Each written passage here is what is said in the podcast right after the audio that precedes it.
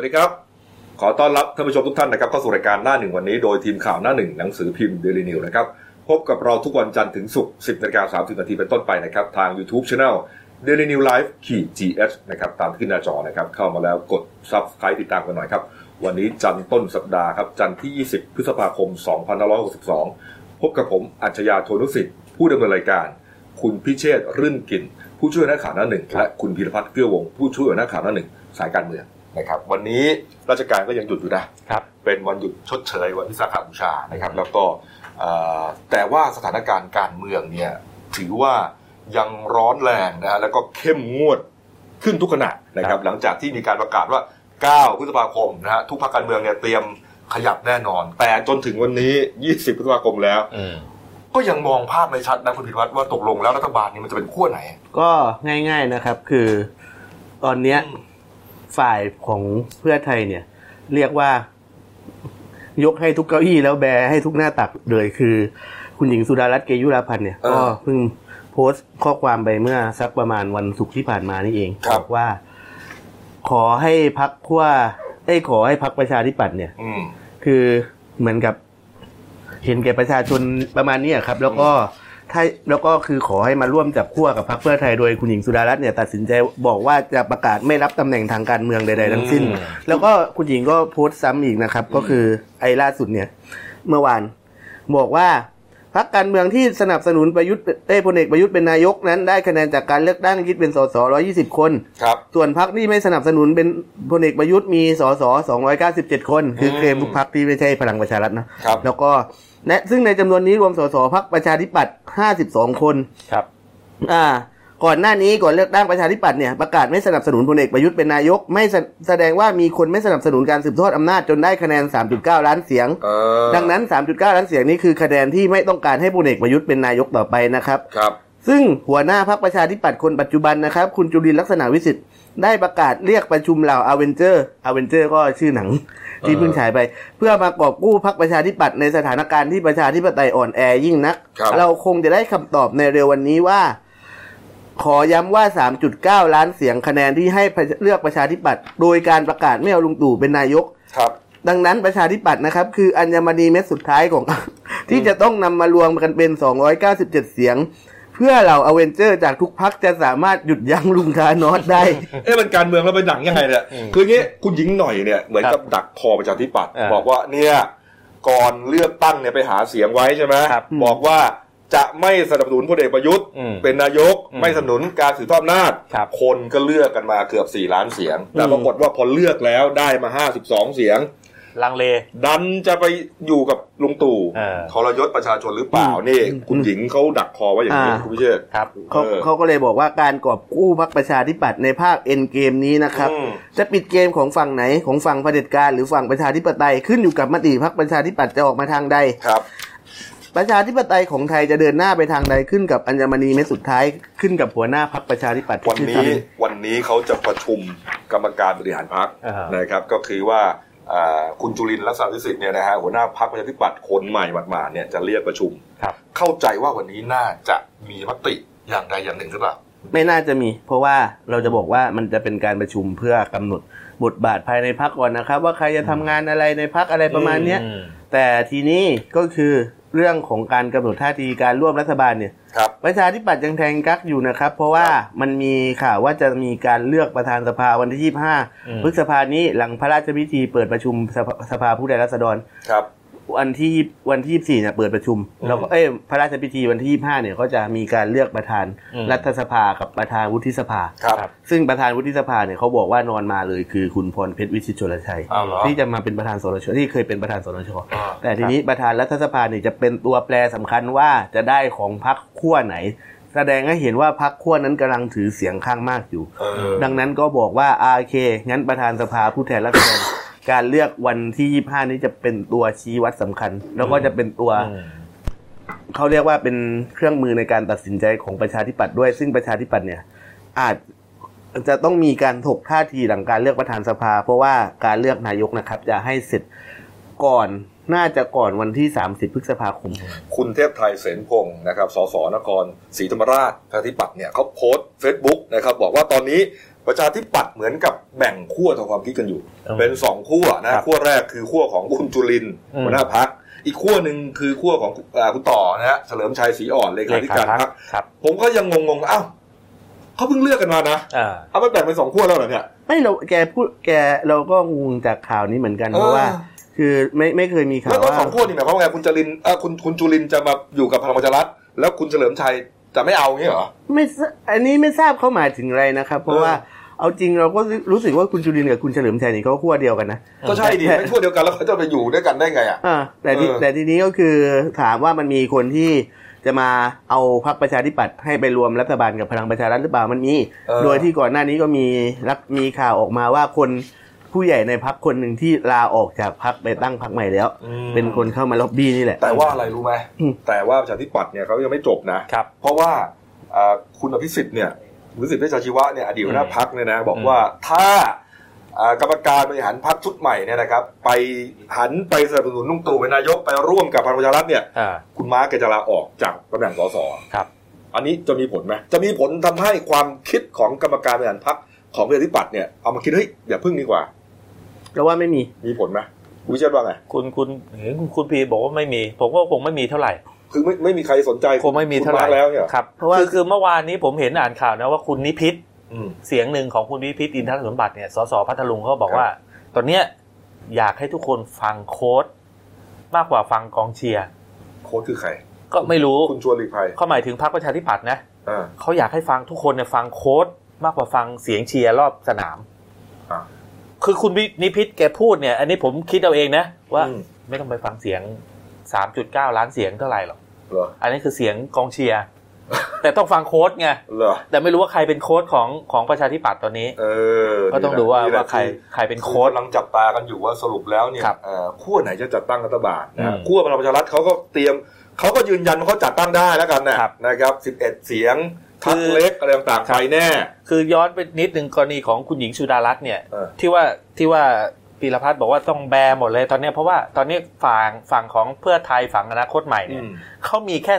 245 เสียง ถึงแม้จะเป็นพระอันดับหนึ่งแต่ว่ารวมแล้วรวมแล้วยังไม่ถึงครึ่งอืมก็แค่ได้แค่ 245 เสียงเออเขาขาดอีก 5 หรือ 6 เสียงเนี่ยมันถึงจะได้ก็ครึ่งนี่ไงครัตัวบแปรประชาธิปัตย์นี่ไงครัแล้บวก็ผมภูมิใจไทยนี่ไงอ่าสองพักนี่แหละครับที่ยังแทงกักกันอยู่ เป็นไปได้ไหมว่าประชาธิปัตย์วันนี้อาจจะตัดสินใจแต่ยังไม่แถลงข่าวแล้วภูมิใจไทยก็เลยเดี๋ยวรอประชาธิปัตย์เขาก่อนว่าคิดยังไงเดี๋ยวจะได้เอามาเอามาไม่ไม่ไม่เห็นไหมวันวันนี้เขายังไม่ตัดสินใจหรอก เพราะว่า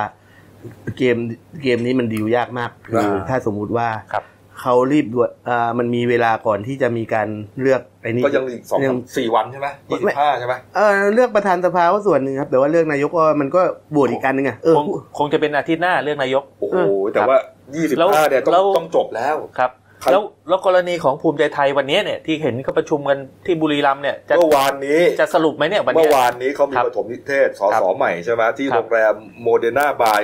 อ่าเฟเซอร์ที่บุรีรัมย์ครับก็เหมือนกับการอ่าละลายพฤติกรรมอ่านนะมีการเล่นเรียกว่าสันทนาการเนี่ยนะก็ให้สสหน้าเก่าหน้าใหม่ได้รู้จักกันเนี่ยก็ก็ดูบรรยากาศก็คึกคืนดีนะฮะแล้วก็อ่า คุณคุณ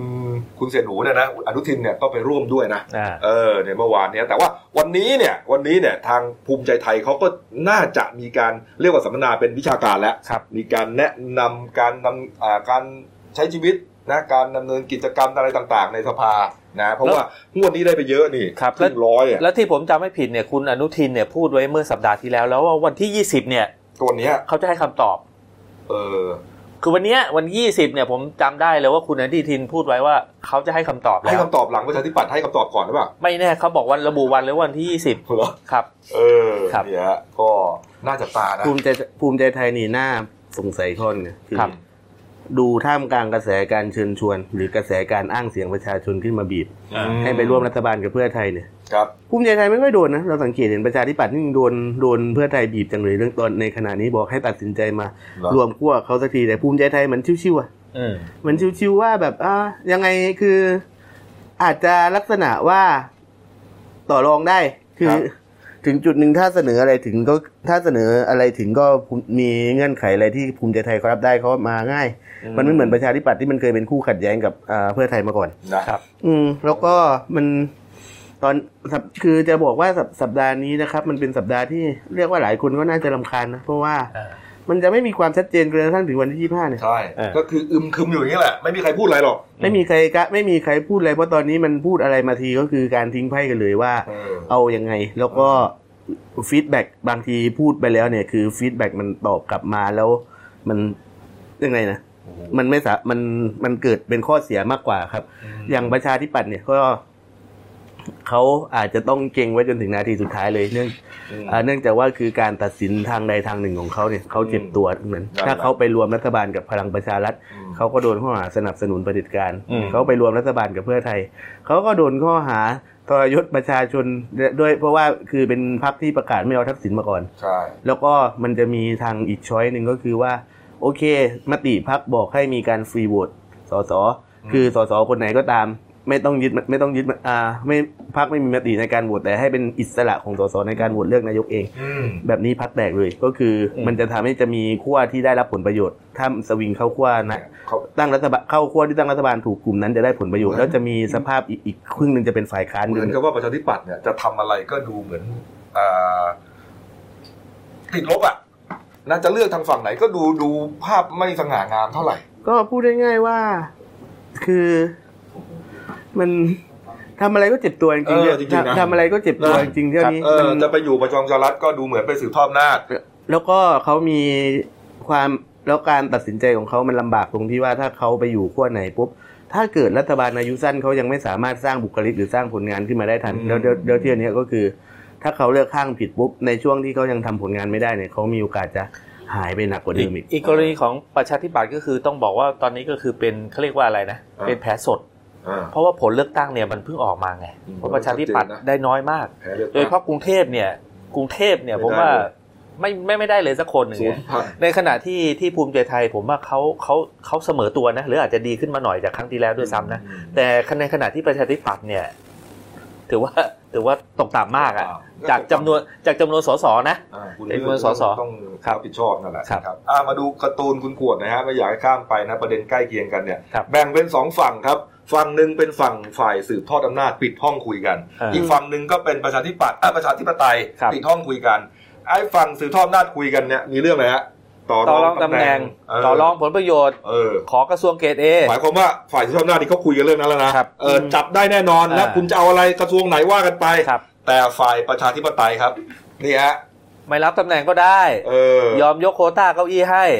ขอแค่มาร่วมกันปิดสวิตช์เผด็จการเออโอ้โหเหมือนเพื่อไทยเลยนะ ไม่ใช่เหมือนเพื่อไทยคุณเชื่อเหรออ่า คุณเชื่อเหรอว่าฝ่ายฝั่งขวานี่เขาจะเป็นอย่างนี้เอาจริงเขาบอกว่าหญิงหน่อยบอกว่าเอาเป็นโอ้ยตำแหน่งนายกนั่นคือคุณหญิงหน่อยเออนั่นคือคุณหญิงหน่อยขณะเดียวกันขั้วเขาไปขั้วเขาธนาธรก็ประกาศตัวเป็นนายกแล้เอวอผมต้องใส่เหมือนกันนะคุณธนาธรนี่เขาเออเขาเอาเขาเอาเขาเอาตรงไหนมาขั้วเขาขั้วเขาคุณธนาธรประกาศตัวเป็นนายกแล้วแล้วเราจะบอกว่าการเมืองเนี่ยคุณอย่าคิดว่าเออฝ่ายไหนสะอาดนะเพราะว่าที่บอกว่าเออยอมยกทุกทุกทุกตำแหน่งให้แน่ๆแล้วเออขอให้แค่เข้ามาร่วมมันคือดีลผลประโยชน์เออพอ โหวตนายกเสร็จเรียบร้อยในตอนนั้นแหละมันถึงจะแย่งเก้าอี้กันเอออ่าคุณธนาธรนี่ตอนนี้สามเรื่องมาแล้วนะเนี่ยก็แล้วแต่เรื่องอะเขาไรนะเรื่องเอ่อเรื่เรื่อองงถือหุ้นสื่อเรื่องถูกหุ้นสื่อครับนะแล้วก็เรื่องที่ไปเปิดเผยกับนักข่าวต่างประเทศ บอกว่าอะมีคนโทรมาหาแม่อ่าเออบอกว่าขอ 20 เสียง ของูเห่าสักยี่สิบตัวได้ไหมอ่านนะเดี๋ยวจะจัดการเรื่องคดีความทั้งหมดครับอะนั่นยังไม่จบนะครับมาใหม่ล่าสุดอีกเรื่องแล้ว ให้ไอ้เรื่องเงินบริจาคไอ้เงินเงินยืมอะอ่าเงินยืมพักอะให้เงินยืมพักให้เงินส่วนตัวให้สอพักงร้อยยืมห้าสิบล้านครับหรือร้อยสิบล้านครับเนี่ยมันจะเท่าไหร่ก็ตามมันอาจจะครัขัดบขัดต่อกฎหมายหรือเปล่าอันนี่ก็ต้องครัไปบว่ากันนะครับอะมาดูอีกเรื่องหนึงครับนะฮะเกิดเอ่อเกิดเหตุระทึกขวัญขึ้นนะฮะครับที่จังหวัดกำแพงเพชรนะครับครับอำเภอทรายทองวัฒนาครับเขามีงานงานเรียกว่างานบุญบั้งไฟครับสืบสารประเพณีนะครับครับที่อ่า ที่บริเวณสระมาบค้านะครับอืมหมู่เจ็ดบ้านบึงสำราญตำบลถาวรวัฒนาอำเภอทรายทองวัฒนาอย่างที่บอกครับ ก็ปรากฏว่าในงานนี้มีการเชิญ เรียกว่าสสกำลังเพชรนะฮะคนคนใหม่เลยนะคุณปริญญาเลิกลาย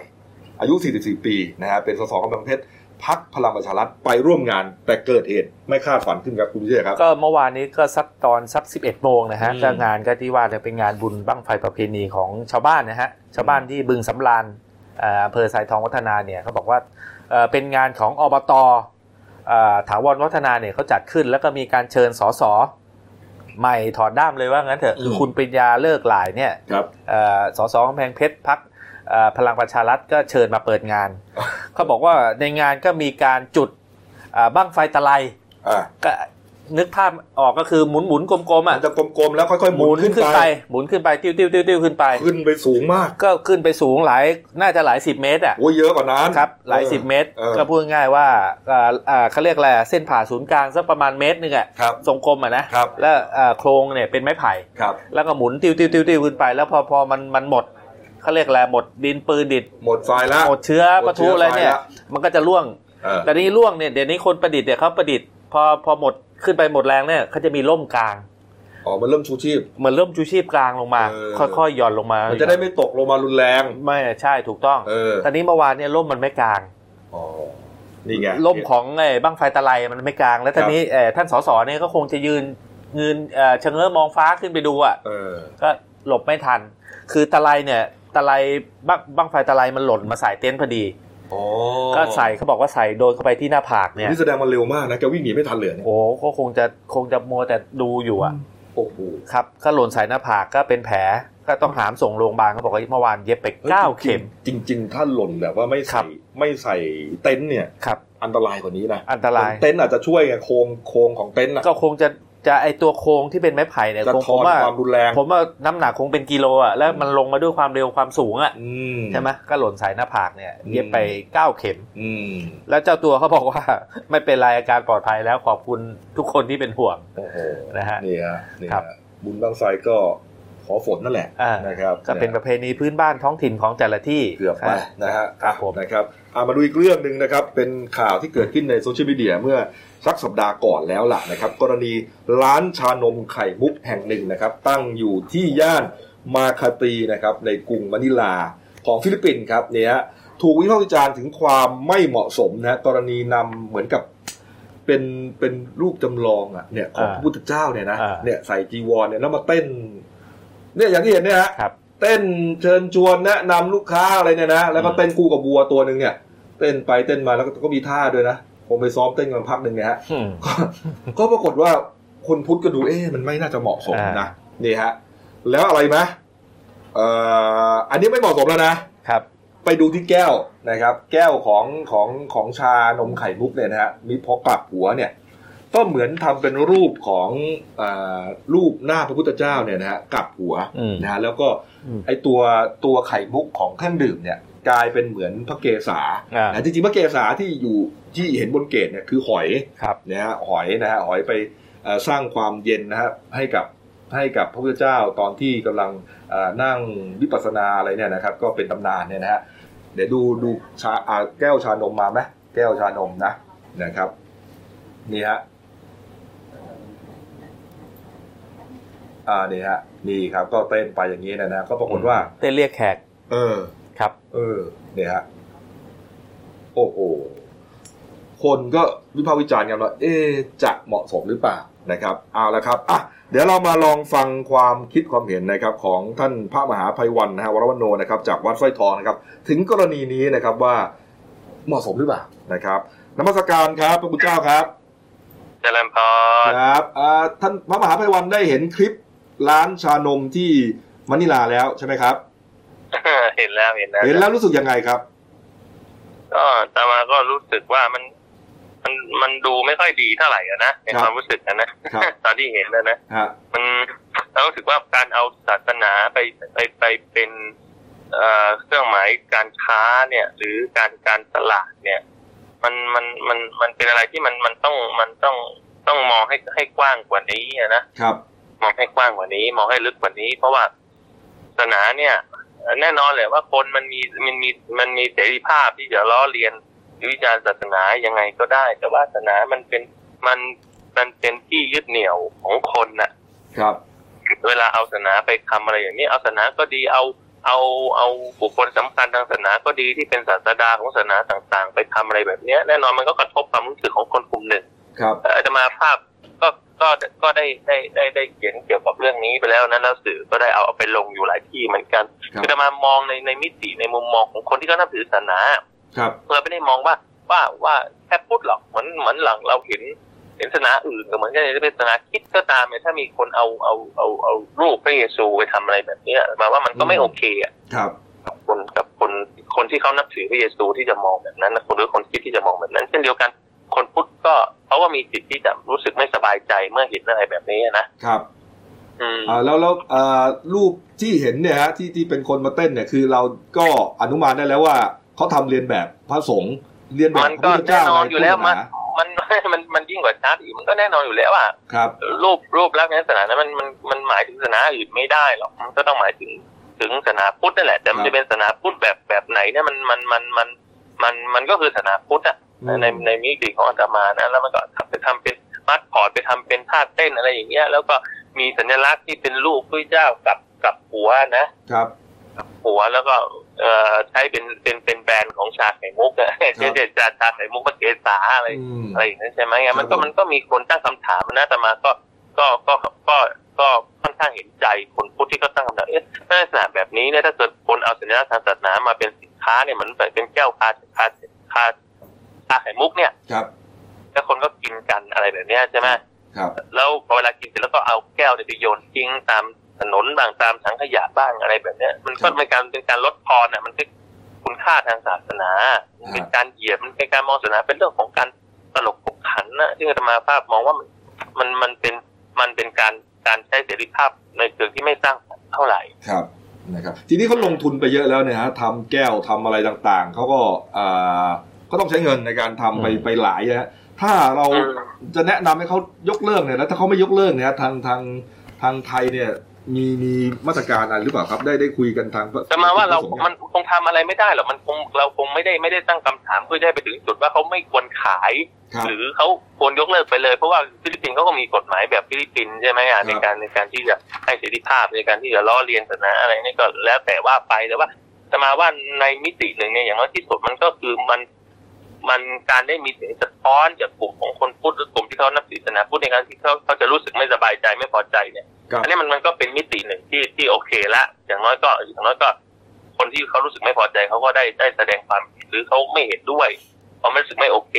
ครับอะไรอย่างเงี้ยกับสินค้าในลักษณะแบบนี้ครับอะไรอย่างเงี้ยเป็นต้นครับ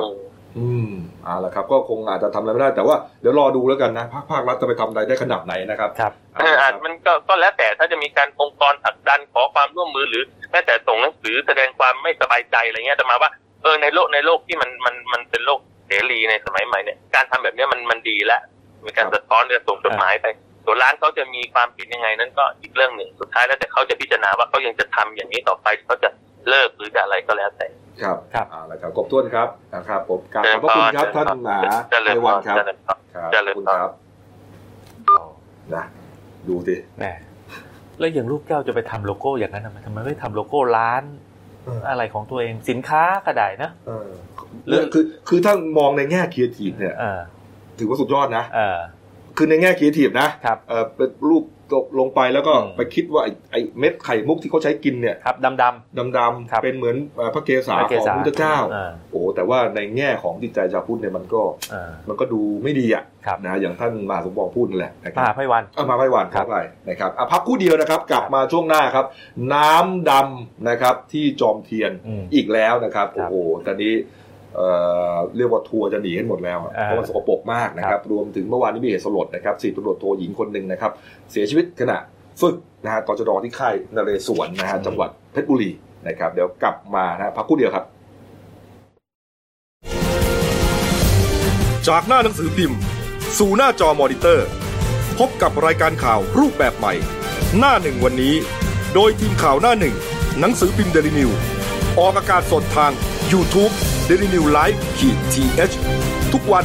จันทร์ถึงศุกร์10นาฬิกา30นาทีเป็นต้นไป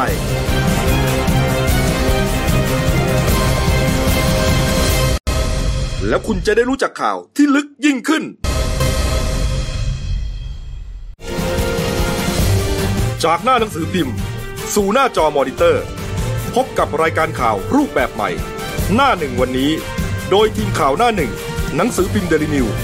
ออกอากาศสดทาง YouTube d e l i n e w l i v e ขีดทีทุกวันจันทร์ถึงศุกร์10นาฬิกา30นาทีเป็นต้นไป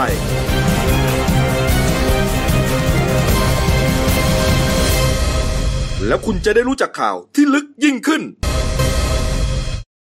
ครับผมช่วง 2 ของรายการหน้าหนึ่งวันนี้ครับ คุณเกรียงไกรบัวศรีครับพี่โก้ครับหัวหน้าข่าวหน้าหนึ่งครับสวัสดีครับครับผมท่านผู้ชมครับเมื่อวานนี้ครับ พระบาทสมเด็จพระเจ้าอยู่หัวนะครับทรงพระกรุณาโปรดเกล้าโปรดกระหม่อม พระราชทานพระบรมฉายาลักษณ์และพระบรมฉายาลักษณ์ที่ฉายกับสมเด็จพระนางเจ้า พระบรมราชินีจำนวน 8 พระรูป เพื่อมอบให้หน่วยงานภาครัฐ ภาคเอกชน และประชาชนทั่วไปสำหรับเชิญพระบรมฉายาลักษณ์ไปเผยแพร่เพื่อเฉลิมพระเกียรติ เนื่องในโอกาสสำคัญต่างๆ ด้วยความจงรักภักดีอ่าก็สามารถดาวน์โหลด พระบรมฉายาลักษณ์ได้ที่เว็บไซต์กรมประชาสัมพันธ์นะครับ w w w prd.go.th นะครับครับแล้วก็ก่อนหน้านี้ครับเมื่อวันที่ 17 พฤษภาคมที่ผ่านมาครับ คุณพัชราพรอินทรียงนะครับปลัดสำนักนายกรัฐมนตรีได้เปิดเผยว่าพลเอกประยุทธ์จันทร์โอชานายกรัฐมนตรีได้รับพระราชทานพระบรมราชานุญาต หลังจากที่ทางสำนักนายกได้ทำเรื่องทูลเกล้าทูลกระหม่อมขอไปนะครับ เนื่องจากใกล้วันเฉลิมพระชนมพรรษา สมเด็จพระนางเจ้า พระบรมราชินีในวันที่ 3 มิถุนายนที่จะถึงนี้แล้วนะครับครับ อีกทั้งอยู่ระหว่างเตรียมการการจัดงานเฉลิมพระเกียรตินะครับ จึงต้องขอพระราชทานภาพพระฉายาลักษณ์นะครับ ซึ่งได้พระราชทานมาในหลากหลายพระราชอิริยาบถนะครับจำนวน 20 พระรูปด้วยกันนะครับอ่าก็ให้ทั้งส่วนราชการหน่วยงานภาครัฐเอกชนนะครับตลอดจนประชาชนทั่วไปเนี่ยสามารถนำไปใช้ได้นะครับ สำหรับการเชิญพระฉายาลักษณ์ไปเผยแพร่ เพื่อเฉลิมพระเกียรติเนื่องในโอกาสสำคัญต่างๆนะครับอาอย่างไรก็ตามครับหน่วยราชการในพระองค์นะครับได้ให้กรมประชาสัมพันธ์นำไปเผยแพร่นะครับโดยนำลงในเว็บไซต์ของกรมประชาสัมพันธ์ แล้วสามารถดาวน์โหลดได้ที่เว็บไซต์กรมประชาสัมพันธ์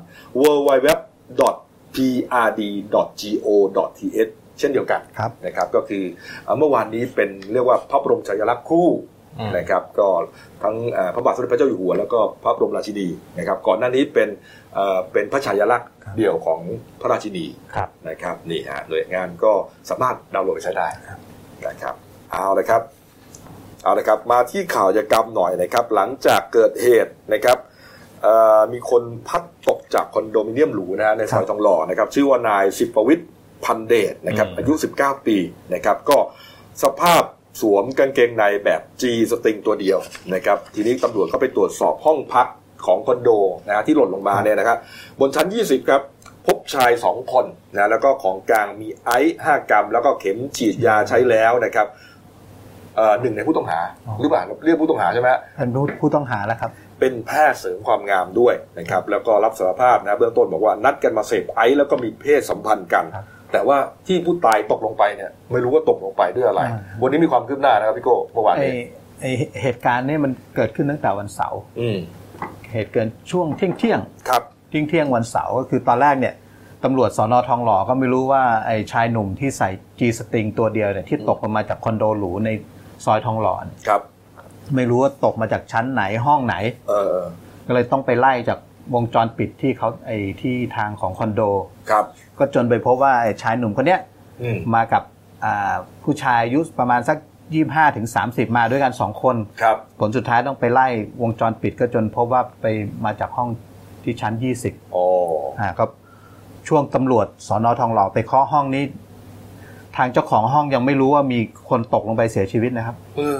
เพราะอยู่ในห้องกำลังมีอืมมีเพศสัมพันธ์กันเอาเหรอสามเอาแสดงว่าตอนนั้นสองอยู่อยู่สามคนไม่ฮะ สองคนอยู่ในห้องเออส่วนคนตายนี่ไอทางผู้ต้องหาอ้างว่าอยู่ในห้องโถงอ๋อจังหวะที่ตำรวจไปเคาะห้องสองคนนั้นก็หน้าตาตื่นก็ยังงงๆอยู่ว่าตำรวจมาทำอะไรกันเต็มเลยฮะอืมผลสุดท้ายก็ยอมรับว่าเนี่ยอ่าไปพาไอ้นายสิบประวิทย์เนี่ยอืมพามาตั้งแต่ตอนช่วงกลางคืนครับมานัดกันมามีเพศสัมพันธ์แล้วก็มีเสพไอซ์ครับซึ่งของกลางก็คืออยู่ในห้องก็เป็นไอซ์ห้ากรัมอืมแล้วก็เข็มฉีดยาครับ แล้วก็ช่วงสอบสวนเนี่ยตำรวจก็สอบสวน เกือบทั้งคืนนะฮะพบศพตอนเที่ยงวันเสาร์ที่ครับ18จนเช้าวันที่ 19อะผู้ต้องหาก็ยังยืนยันคำให้การเดิมว่า ไม่รู้สาเหตุของไอ้นายสิบประวิทย์เนี่ยตกตกลงไปได้ยังไง คืออยู่ด้วยกันนั่นแหละอยู่สามด้วยกันคนครับแต่ว่าสองคนนี้ไปอยู่ในห้องอ่ามีส่วนเพศสัมพันธ์กันครับ ส่วนนายสิบประวิทย์เนี่ยอยู่ที่ห้องโถงโอ้จังหวะนั้นก็เลยไม่รู้ว่าสิบประวิทย์เนี่ยกระหโดดล่นไปได้ยังไงลงมาแต่ตามที่ครับตามที่ศพของนายสิบประวิทย์เนี่ยที่มือที่เท้าก็มี รอยเปื้อนของเหมือนว่าเศษปูนเนี่ยเหมือนขึ้นไปยืนบนเพดานแล้วก็คือคือไม่รู้ว่าอุบัติเหตุหรืออ่าจงใจฆ่าตัวตายครับหรือฆาตกรรมเราก็ไม่ใช่รู้ทางตำรวจก็เลยต้องสอบสวนเกือบเกือบหนึ่งวันเต็มๆอะโอ้โหทั้งสองคนก็ยังยืนการว่าไม่รู้แล้วสองคนสานี้เราเรามีชื่ออย่างไรอ่าครับมีอ่าคนแรกก็คือนายแพทย์ศิระธรรมพิทักษ์อายุอ๋อ32 ปี และครับอีกคนหนึ่งนายบุญยฤทธิ์ลักวงก็อายุ 32 ปีเท่ากันครับอืม ทั้งสองยืนการเหมือนเดิมไม่รู้ไม่รู้สาเหตุตกครับแต่ตำรวจก็ได้แจ้งข้อหาทั้งสองคนอืมก็คือข้อหาร่วมกันเสพยาไอซ์ครับ แล้วก็อีกอีกข้อหาหนึ่งก็คือครอบครองอืมนอกจากแจ้งข้อหาแล้ว เรื่องนี้นะครับตำรวจปราบปรามยาเสพติด ให้ความสนใจ เพราะว่าผู้ต้องหาเป็นระดับถึงนายแพทย์เสริมความงามของคลินิกครับ ก็เลยปสตอนนี้เข้าไปสืบอย่างเงียบอืมๆว่าต้นทางยาเสพติด ก็คือไอซ์เนี่ยครับไปได้มาจากไหนอ่าก็คือเหมือนจะขยายผลหาที่มาที่ไปของไอซ์นอกจากปสแล้วอ่าผู้ต้องหาเป็นระดับนายแพทย์ครับ ทางแพทยสภาก็คือทางนายแพทย์อิทธิพรคณะเจริญเนี่ยครับเมื่อวานผู้สื่อข่าวเราก็ไปสัมภาษณ์อืมว่ากรณีที่แพทย์ตกเป็นผู้ต้องหาแบบเนี้ยครับทางแพทยสภาจะดำเนินการยังไงบ้างอืมเบื้องต้นทางอ่านายแพทย์อิทธิพรก็บอกว่า ไม่ว่าจะเป็นคนธรรมดาหรือนายแพทย์ครับเสพยาเสพติดผิดกฎหมายอยู่แล้วเออก็คือก็ต้องดำเนินคดีไปตามกฎหมายอืมส่วนทางเรื่องจริยธรรมนี่ทางแพทยสภาตรวจสอบแน่นอนอืมอืมก็ต้องรอผลสอบจากของทางตำรวจด้วยครับครับ ว่าสรุปผลยังไงฮะคือหมอเขาก็มีเรียกว่าเอ่อจริยธรรมของครับแพทย์ด้วยครับผมนะฮะนะฮะก็อาจจะโดนทั้งสองอ่าทางว่าเสพยาเนี่ยผิด จริยธรรมระดับไหนของแพทย์ครับครับเห็นแกเตือนด้วยนะ คุณหมออิทธพรนะบอกครับว่าการเป็นแพทย์เนี่ยก็เหมือนกับถูกจับจ้องอะครับนะครับ เพราะว่าเอ่อมีมีเรียกว่าหน้าที่การงานอ่านะที่ครับสำคัญเนี่ยนะครับใช่เพราะฉะนั้นก็ขอให้แพทย์ทุกคนระมัดระวังอืนะมจะทำอะไรเนี่ยเอ่อก็ก็อย่าให้มันมันมันผิดอะครับนะครับนั่นแหละว่าไปนะครับอ้าวมาอีกเรื่องหนึ่งนะครับ เรื่องสิ่งแวดล้อมกันหน่อยนะครับ กรณีน้ำทะเลนะครับบริเวณหาดจอมเทียนนะครับที่ตำบลนาจอมเทียนอำเภอสัตหีบจังหวัดชนบุรีอย่างที่เห็นในภาพครับอืมดำปิดปีอย่างที่เห็นเนี่ยนะฮะโอ้โหไหลลงมาจากเหมือนกับคลองระบายน้ำขนาดใหญ่ ปัญหามันคือว่ามันไหลลงมาเนี่ยฮะมันสร้างความตื่นตระหนกให้กับนักท่องเที่ยวโอ้โหนะครับครับ จอมเทียนนี่คนไปพักเยอะนะบางคนเขาหนีจากอ่า พัทยาครับนะฮะก็ไปอยู่จอมเทียนก็เงียบๆหน่อยในสัปดาห์นี้หยุดหยุดยาว 3 วันด้วยฮะเออก็หยุดไม่มีนักท่องเที่ยวเลยก็เนี่หยุดด้วยนักท่องเที่ยวก็หยุดไปด้วยไม่มาแล้วครับเนี่ยอย่างเงี้ยดำยาวเป็นกิโลอย่างนี้เนี่ยนะครับครับแล้วก็หาสาเหตุกันว่าเอ๊ะมันมาจากไหนครับอืมสรุปว่าเมื่อวานนี้เขาเขาเขารู้แล้วนะว่ามาจากไหนนะคุณพิเชษฐ์ครับ ก็เมื่อวานนี้ทางคุณเอ่อนายประลองดำรงไทยนะฮะครับที่บดีกรมควบคุมมลพิษเนี่ยอืมของกระทรวงทรัพยากรธรรมชาติและสิ่งแวดล้อมเนี่ยเขาครับเปิดเผยว่าเอ่อน้ำสีดำในทะเลที่หาดจอมเทียนเนี่ยเอ่อเป็นน้ำที่เกิดจากการสะสมของปริมาณน้ำฝน จนล้นบ่อพัก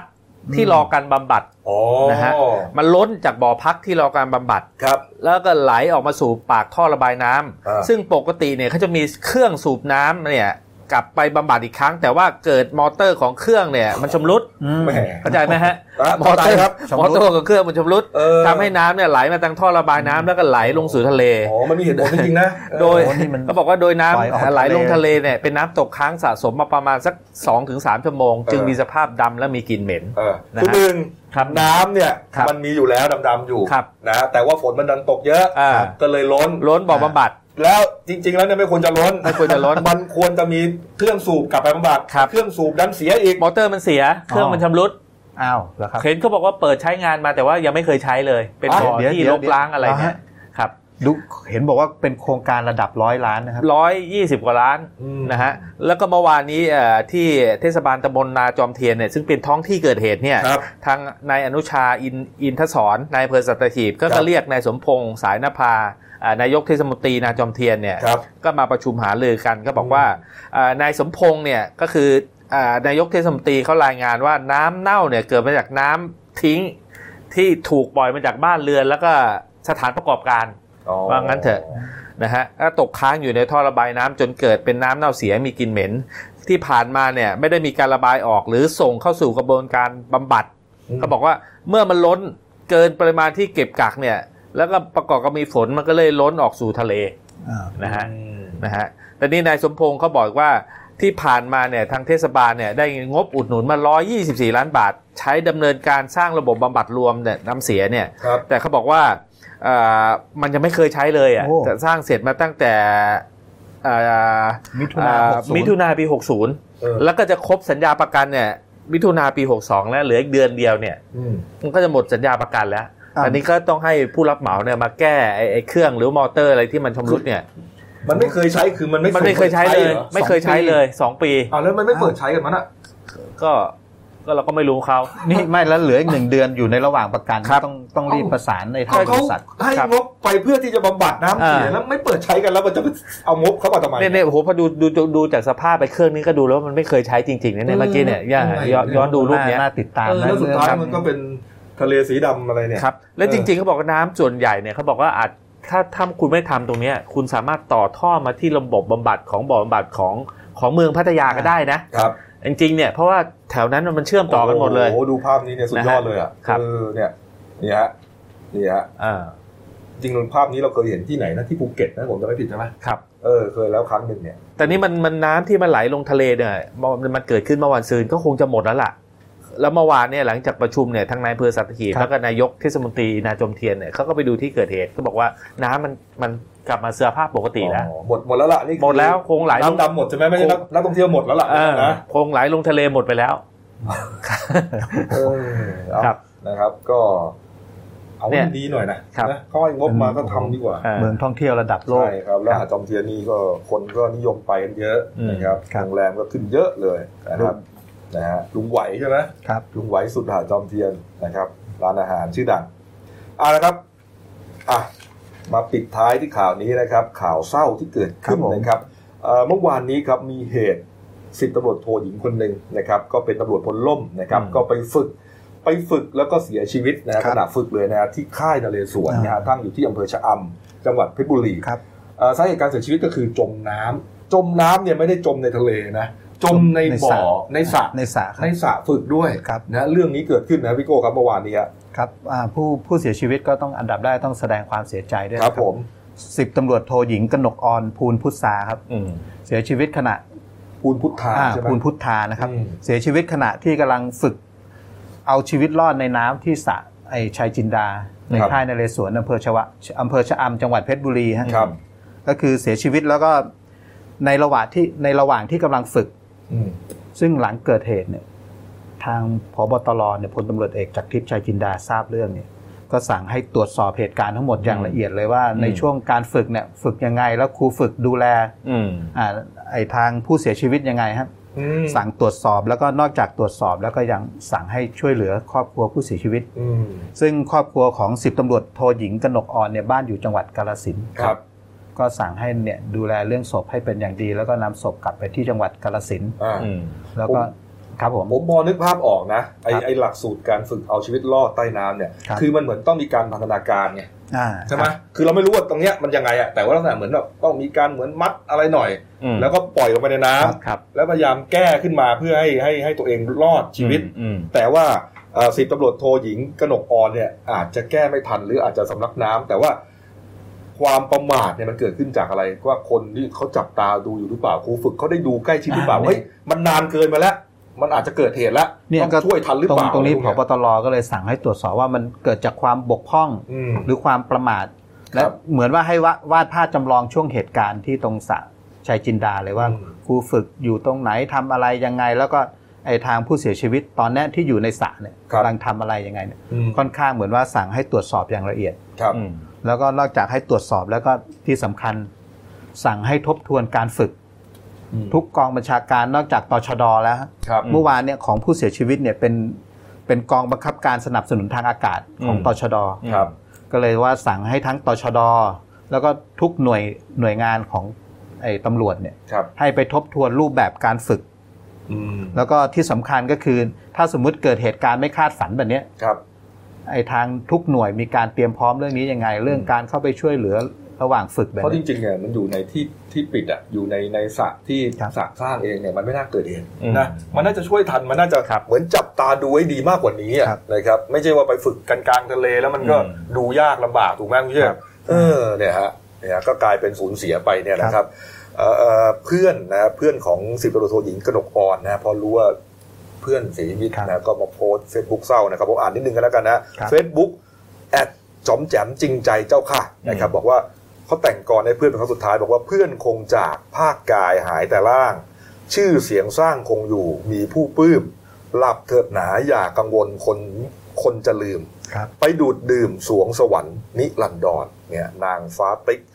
กนกอ่อนครับผู้ตายน่าจะชื่อคุณติ๊กเนี่ยนะครับชื่อเล่นชื่อคุณติ๊กครับอ่าก็เสียชีวิตเอ่อก็เสียชีวิตไปนะครับก็แสดงความเสียใจกับครอบครัวด้วยกันแล้วกันนะครับเอ่าละครับอะมาดูหน้าหนังสือพิมพ์หน่อยนะครับหนึ่งดาวขายต่างจังหวัดนะครับ ก็หัวใหญ่ก็เรื่องการเมืองนะครับ เพื่อไทยยังไม่ยอมแพ้อ๋อนะก็ยังดูว่าวันที่ 25 พฤษภาคมเนี่ยอืมจับตาดูให้ดีนะฮะการเลือกการประชุมสภาครั้งแรกครับก็จะมีการเลือกอ่าประธานสภาผู้แทนราษฎร นะฮะครับใครเป็นใครอ่าจะชี้ผลว่านายกเป็นใครได้ครับนะฮะแล้วก็อ่ามีเรื่องที่เราไม่ได้เล่าก็หลายอันอยู่นะครับนี่ฮะ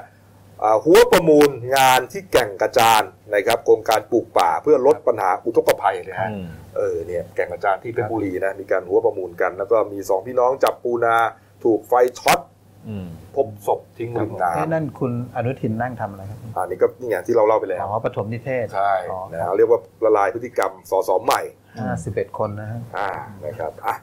อ่าแล้วครับครบถ้วนนะครับ ฝากช่องเราด้วยนะครับ Daily New Life ขีด GS นะครับ เข้ามาแล้วกด Subscribe กันหน่อยนะ กดกระดิ่งแจ้งเตือน มีรายการดีๆทั้งวันและทุกวันจบรายการเรานะครับ เที่ยงตรงนะฮะรับชมรายการบันเทิงครับครับ สดหมดเปลือกนะครับ วันนี้หมดเวลานะครับ เรา 3 คนลาไปก่อน ขอบพระคุณทุกท่านที่ติดตามรับชมครับ ลาไปก่อนครับ สวัสดีครับ